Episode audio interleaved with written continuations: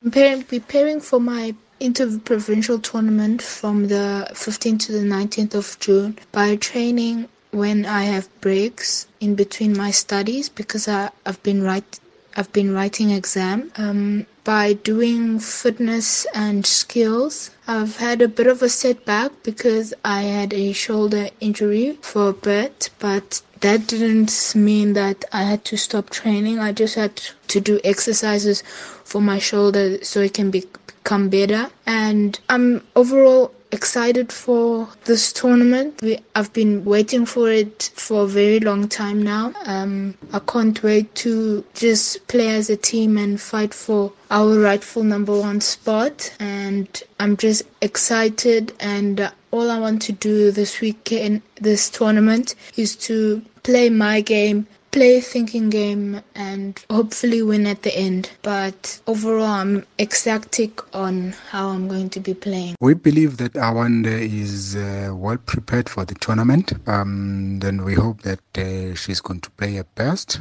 and fly the family flag high, including that of the province. We believe that uh, they will be doing well as a team and hopefully become the gold winners. They've tested that before and hopefully they've still um, uh, achieve the same results again. She had a little bit of a challenge. She had a sh- shoulder problem and we hopefully believe that she's going to do well.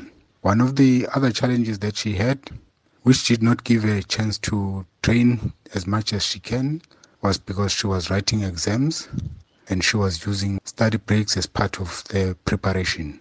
We wanted to ensure that uh, her academic work did not suffer, and as such, we hopeful that the results when they are back will prove that uh, we did not take uh, much of a study time and use that for squash.